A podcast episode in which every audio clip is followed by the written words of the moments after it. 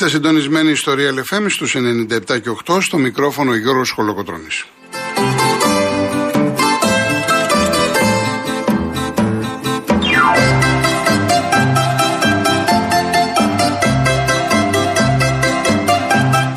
Τηλέφωνο επικοινωνίας 211-200-8200. Επαναλαμβάνω 211-200-8200. Η κυρία Ιωάννα Φιλιππίνη στο τηλεφωνικό κέντρο και στη ρύθμιση του ήχου η κυρία Κατερίνα Βουτσά.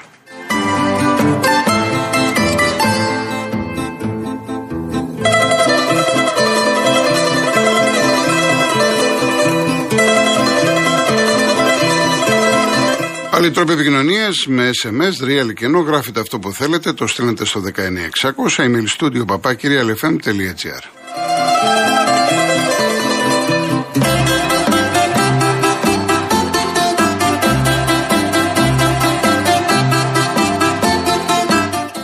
Διαβάζω το πρώτο μήνυμα. Κύριε Γιώργο, πώς ξέρετε από το καλοκαίρι ότι ο Πασχαλάκης θα πάει στον Ολυμπιακό; Μας δουλεύετε ψηλό γαζί και Ρονάλντο Γκίζη, υπογραφή ο οποίο είχε να στείλει καιρό και μου λέει και να σχολιάσω τη διαφορά μεταξύ του φαινομένου και του δικού του Ρονάλντο. Καλώς ήρθες ξανά, Ρονάλντο, στον Γκίζη. Δεν ξέρω πόσοι Ρονάλντο είστε. Ρονάλντο Γκίζη. Ο Ρονάλντο που έβγαινε στο Γεωργείο. Είχε βγει μια δύο φορές εδώ. Ο Ρονάλντο Φιλιατρά. Ο Ρονάλντο Λέρο Ηλίμνο. Δεν θυμάμαι. Πόσοι Ρονάλντο είστε. Α αλλάξετε και λιγάκι. Λοιπόν, το ξαναλέω για μία ακόμα φορά, γιατί είδα και κάποια μηνύματα στο Instagram πριν μπω στο στούντιο. Δεν είχα πει εγώ ότι θα πάει ο Πασχαλάκης στον Ολυμπιακό. Θα μπορούσα να σας πω να το παίξω. Ναι, το ήξερα, ναι κλπ. Εγώ δεν είμαι τέτοιος άνθρωπος. Αν ξέρω κάτι, λέω το ξέρω. Εγώ είχα πει τότε, όταν έφυγε από τον ΠΑΟΚ, γιατί να μην πάει στον Ολυμπιακό; Είναι πολύ πιθανό. Σύμφωνα με τους τερματοφύλακες που έχει ο Ολυμπιακός, γιατί να μην πάει ο Πασχαλάκης; Έχει μεγάλη διαφορά. Δεν το ήξερα. Τότε που το είπα εγώ, δεν το ήξερα. Το έχω ξαναπεί. Και δεν δουλεύω κανέναν. Αν ξέρω κάτι, θα πω ότι το ξέρω. Και το έχω αποδείξει εξάλλου. Αν κάτι δεν το γνωρίζω, θα πω δεν το γνωρίζω. Έχω την αίσθηση, εικάζω, πληροφορίες, κάπου θα το αποδώσω. Δεν είχα μιλήσει με κανέναν. Και ούτε πρόλαβε. Πότε πρόλαβε ο Πασχαλάκης να φύγει από τον Πάοκο, τώρα ανακοινώθηκε και εγώ το είπα αμέσως. Και να έχει μιλήσει με τον Ολυμπιακό θα, θα περνούσε ένα διάστημα. Τώρα το ερώτημα που κάνετε κάποιοι, δεν έχετε προλάβει βέβαια, δεν έχω, έχουν έρθει 4-5 μηνύματα, δεν τα έχω ανοίξει, μόνο το πρώτο άνοιξα. Ε, ένας φίλος από το, που μου έστειλε στο Instagram μου λέει το εξής. Εάν δεν είχε συμφωνήσει ο Πασχαλάκης με τον Ολυμπιακό, ρίσκαρε, δηλαδή να φτάσει 30 του μηνός αύριο και να μην βρει ομάδα; Πολύ σωστό το ερώτημα, φίλε Γιάννη, ε, από, το, από την Καστέλα, αλλά εγώ δεν μπορώ να σου απαντήσω για λογαριασμό του Πασχαλάκη. Πολύ σωστό αυτό που λες. Διότι υπονοείς και το περιμένει και πολλοί κόσμος και το φαντάζεται πολλοί κόσμος ότι υπήρχε μία συμφωνία. Για λόγους του Πασχαλάκη του Ολυμπιακού ανακοινώθηκε σήμερα με αφορμή και τον uh, τραυματισμό το σοβαρό του Βατσλίκ. Αν και στον Ολυμπιακό έλεγαν ότι δεν πρόκειτο να κάνουν άλλη μεταγραφή. Εγώ χθες βέβαια κράτησα πισινή. Είπα ότι ο Ολυμπιακός είναι απρόβλεπτος. Είτε έχει να κάνει με τον Βατσλίκ, είτε ακόμα και με στόπερ. Ακόμα 29 έχει ο μήνας. Έχουμε και την αυριανή ημέρα. Έτσι. Αυτό τουλάχιστον έχω καταλάβει τόσα χρόνια που ασχολούμαι όσο γίνεται με το ρεπορτάζ όλων των ομάδων. Εν πάση περιπτώσει, το ερώτημα τώρα είναι κατά πόσο ο Πασχαλάκης ε, είναι ικανός να βοηθήσει τον Ολυμπιακό. Εγώ θα σας πω την άποψή μου όλο αυτό το διάστημα, αυτά που έβλεπα στον ΠΑΟΚ, αυτά που έγραφα για τον Πασχαλάκη. Γιατί στον Ολυμπιακό δεν τον έχουμε δει.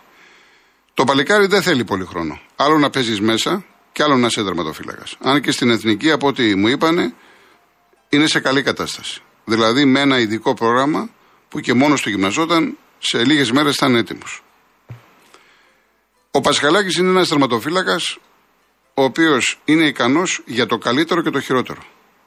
Θυμάστε τότε που πήρε ο Πάκο το ποτάθλημα ότι κατά πολύ έπαιξε πολύ σημαντικό ρόλο η ρέντα που είχε τότε ο Πασχαλάκης. Όλα πήγαιναν πάνω του. Έχει δυνατότητες, έχει αντανακλαστικά, έχει ρεφλέξ. Γι' αυτό και έκανε και μεγάλες αποκρούσεις. Ιστερούσε πολύ στην έξοδο, έχει βελτιωθεί, έχει βελτιωθεί και έχει να μάθει κι άλλα. Παρά το γεγονός ότι είναι 33 και έχει μπροστά του 3-4 χρόνια, πάντα μαθαίνουμε. Εκεί που είναι το πρόβλημά του είναι με την μπάλα στα πόδια. Στο χτίσιμο της επίθεσης. Είναι ψηλό παιδί, η σωματοδομή του και νομίζω ότι βάσει της εικόνας των goalkeeper του Ολυμπιακού μπορεί να βοηθήσει. Ο Βατσλίκ τώρα έπαθε ζημιά. Στο νόμο χειρουργείο δύο με τρεις μήνες.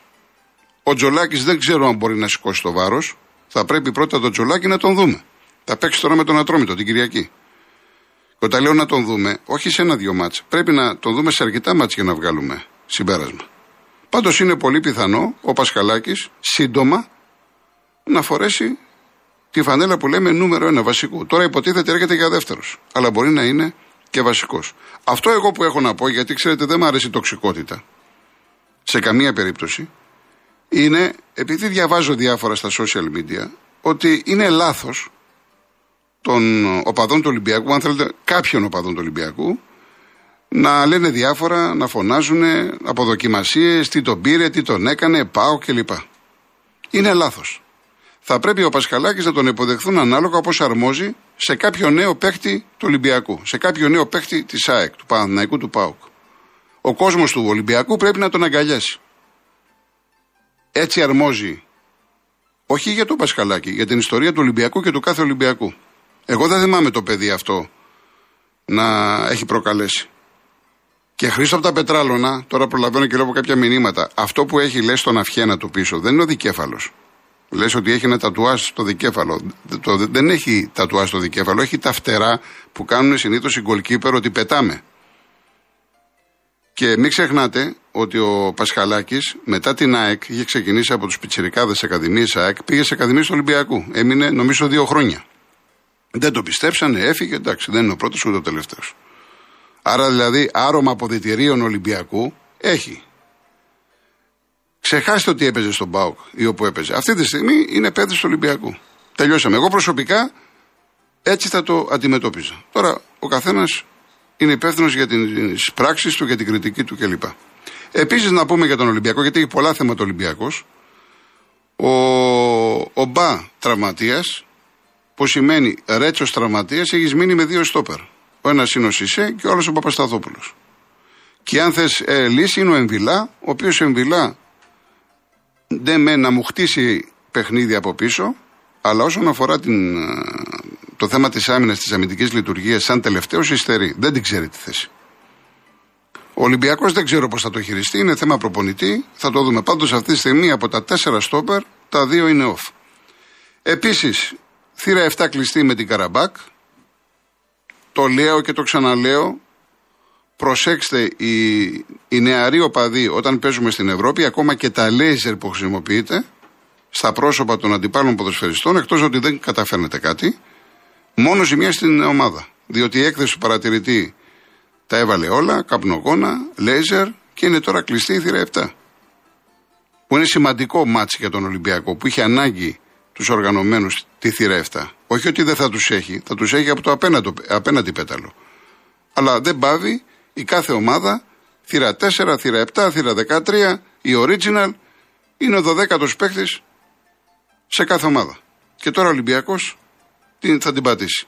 Επίσης, Μιχάλη μου, ξέρεις πάρα πολύ καλά που μου στέλνεις και μου λες για το Μαρινάκι και λοιπά, για τις επιστολές στο Μελισανίδη.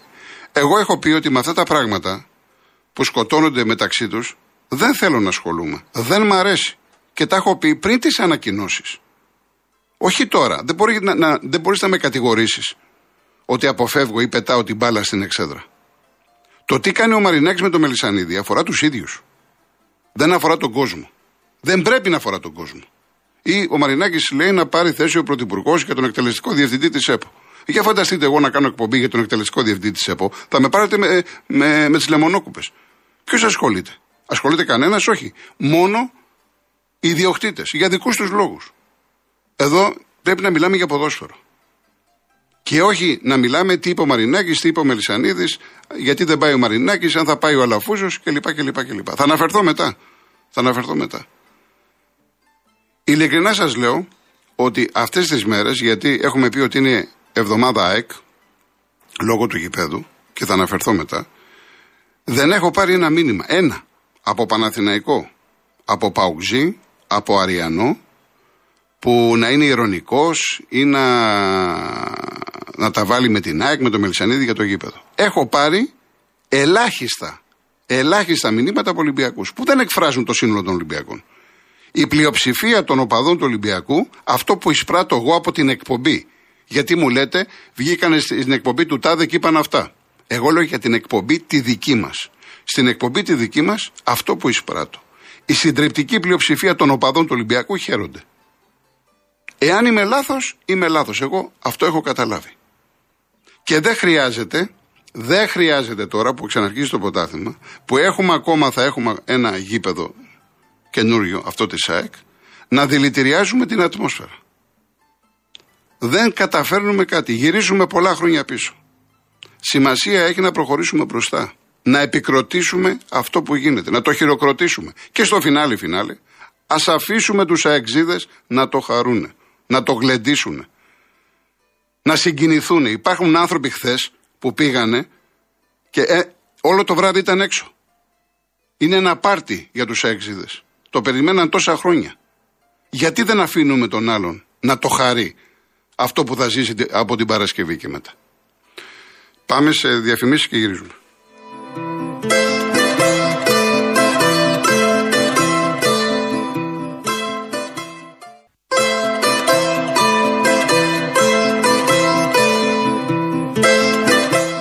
Λοιπόν, σήμερα ο μεγάλος Γιώργος Νταλάρας έχει γενέθλια και θα μοιραστώ μαζί σας μια ιστοριούλα. Στο φύλαθλο κάποια στιγμή ο σχορεμένος ο Κέσαρης, είχε, ο Κώστας, είχε γράψει στα αποδητήρια κάποια πράγματα για τον Νταλάρα. Ο Νταλάρας ο οποίος ε, θύμωσε, νευρίασε, πήγαμε στα δικαστήρια και πρωτόδικα είχε τιμωρηθεί ο φύλαθλος 14 μήνες, ο Κορής, ο Καραγιανίδης κλπ. κλπ. Ήρθε η ώρα της έφεσης και μου λέει ο Καραγιανίδη, θα πας εσύ, μα τότε άρχισε συντάκτης στο φιλάθλος, θα πας εσύ, λέω, τι θα πάω να κάνω και λοιπά. Δεν αισθανόμουν εγώ καλά. Τέλος πάντων με το δικηγόρο μιλήσαμε. Εντάξει, ούτε είχα κοιμηθεί το προηγούμενο βράδυ, τα πήγαινα στο δικαστήριο. Ήταν ε, Πειραιά, στον Πειραιά. Πήγαμε λοιπόν στο δικαστήριο, γενικά ήμουν νευρικός, δεν αισθανόμουν καλά και βλέπω τον Ταλάρα και έρχεται. Και αποφασίζω να πάω να του μιλήσω και του λέω: Είμαι ο Τάδε, φυσικά δεν με ξέρω άνθρωπος. Έχω έρθει από το φύλαδρο, είμαι εξυντάκτη. Μου λέει: Τι θέλεις; Απλά να σας πω ότι εγώ μεγάλωσα με τα τραγούδια σας. Έχω όλους τους δίσκους, σας έχω δει από κοντά. Δεν μπορούσα ποτέ να φανταστώ τον εαυτό μου ότι θα βρεθώ στο δικαστήριο, όχι βέβαια προσωπικά, ως κολοκοτρόνη, ως εκπρόσωπος μιας εφημερίδας απέναντί σας. Με κοίταξε και μου λέει να σου πω κάτι. Στην πρώτη δίκη που ήταν αρκετή από το φύλαδλο, ουδής ήρθε να μου μιλήσει. Και αντιμετώπισα λέει μια συμπεριφορά περίεργη. Λέω αυτό αφορά εκείνους. Εγώ μιλάω για τον εαυτό μου. Και μου λέει τι θέλεις; Να μην το συνεχίσουμε του λέω. Μπορούμε να μην το συνεχίσουμε. Και εγώ τι θα πάρω; Θα φτιάξω εγώ ένα κείμενο. Μου λέει φτιάξω το τώρα. Πήρα λοιπόν, θυμάμαι τότε τον Καραγιανίδη, μου είπε κάποια πράγματα. Είχαμε 10-11 νούμερο. Το διάβασε. Δεν ήταν τίποτα το ιδιαίτερο, μην νομίζετε. Αλλά δεν μπορούσα να πάρω εγώ την απόφαση μόνος μου τι ακριβώς θα γράφει το κείμενο κατά κάποιο τρόπο να τα βρούμε, γιατί το βάλαμε στο, στον αποδητηριακό και έπρεπε να, να δημοσιευτεί. Και πάση περιπτώσει να μην τα πολύ λέμε. Ο Νταλάρας έδωσε εντολή στο δικηγόρο και απέσυρε τη, τις διαδικασίες όλες και από τότε καταλαβαίνετε υπάρχει μια άλλη σχέση. Τον τιμώ και το σέβομαι. Έναν από τους μεγαλύτερους προσωπικά θεωρώ Έλληνες τραγουδιστές και σήμερα θα ακούσουμε ένα πολύ μεγάλο κομμάτι, δικό μου κομμάτι αγαπημένο, αλλά όπως ε, γνωρίζω πολύ μεγάλο κομμάτι και του Γιώργου.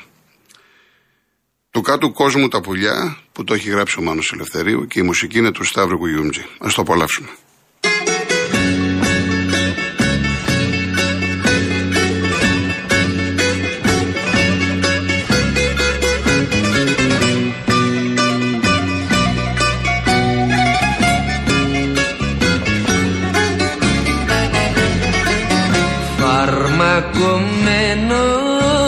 Καιρός παραμονεύει. Μες στα στενά του κάτω κόσμου να σε βρει. Και δεκατρεις αιώνες άνεργος γυρεύει. Την κυβότο σου και το αίμα να σου πηγεί δεκατρεις αιώνες άνεργος γυρεύει την κυβότο σου και το αίμα να σου πηγεί. Σε καρτερούν μαστιγωτές και συμπληγάτες. Μες στα μαλάματα μια νύφη ξαγρυπνά και έχεις στα αυτιά της κρεμασμένες τις κυκλάδες. Είναι το κρεβάτι της λιμέρι του φωνιά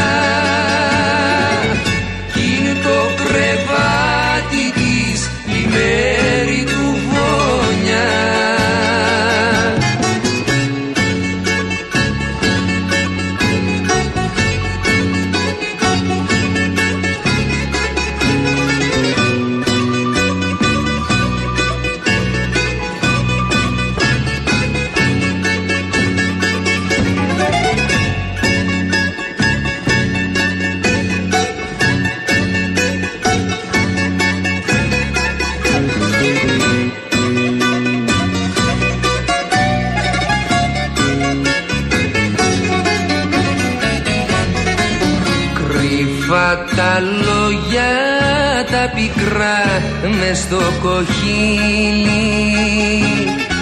Κρύβα της θάλασσας τα μάγια στο βοριά θα σβήσει κάποτε στο σπίτι το κατήλι και μήτε πόρτα θα βρεις μήτε κλειδαριά θα σβήσει κάποτε στο σπίτι το κατήλι και μήτε πόρτα θα βρεις μήτε κλειδαριά. Του κάτω κόσμου τα πουλιά και τα παγόνια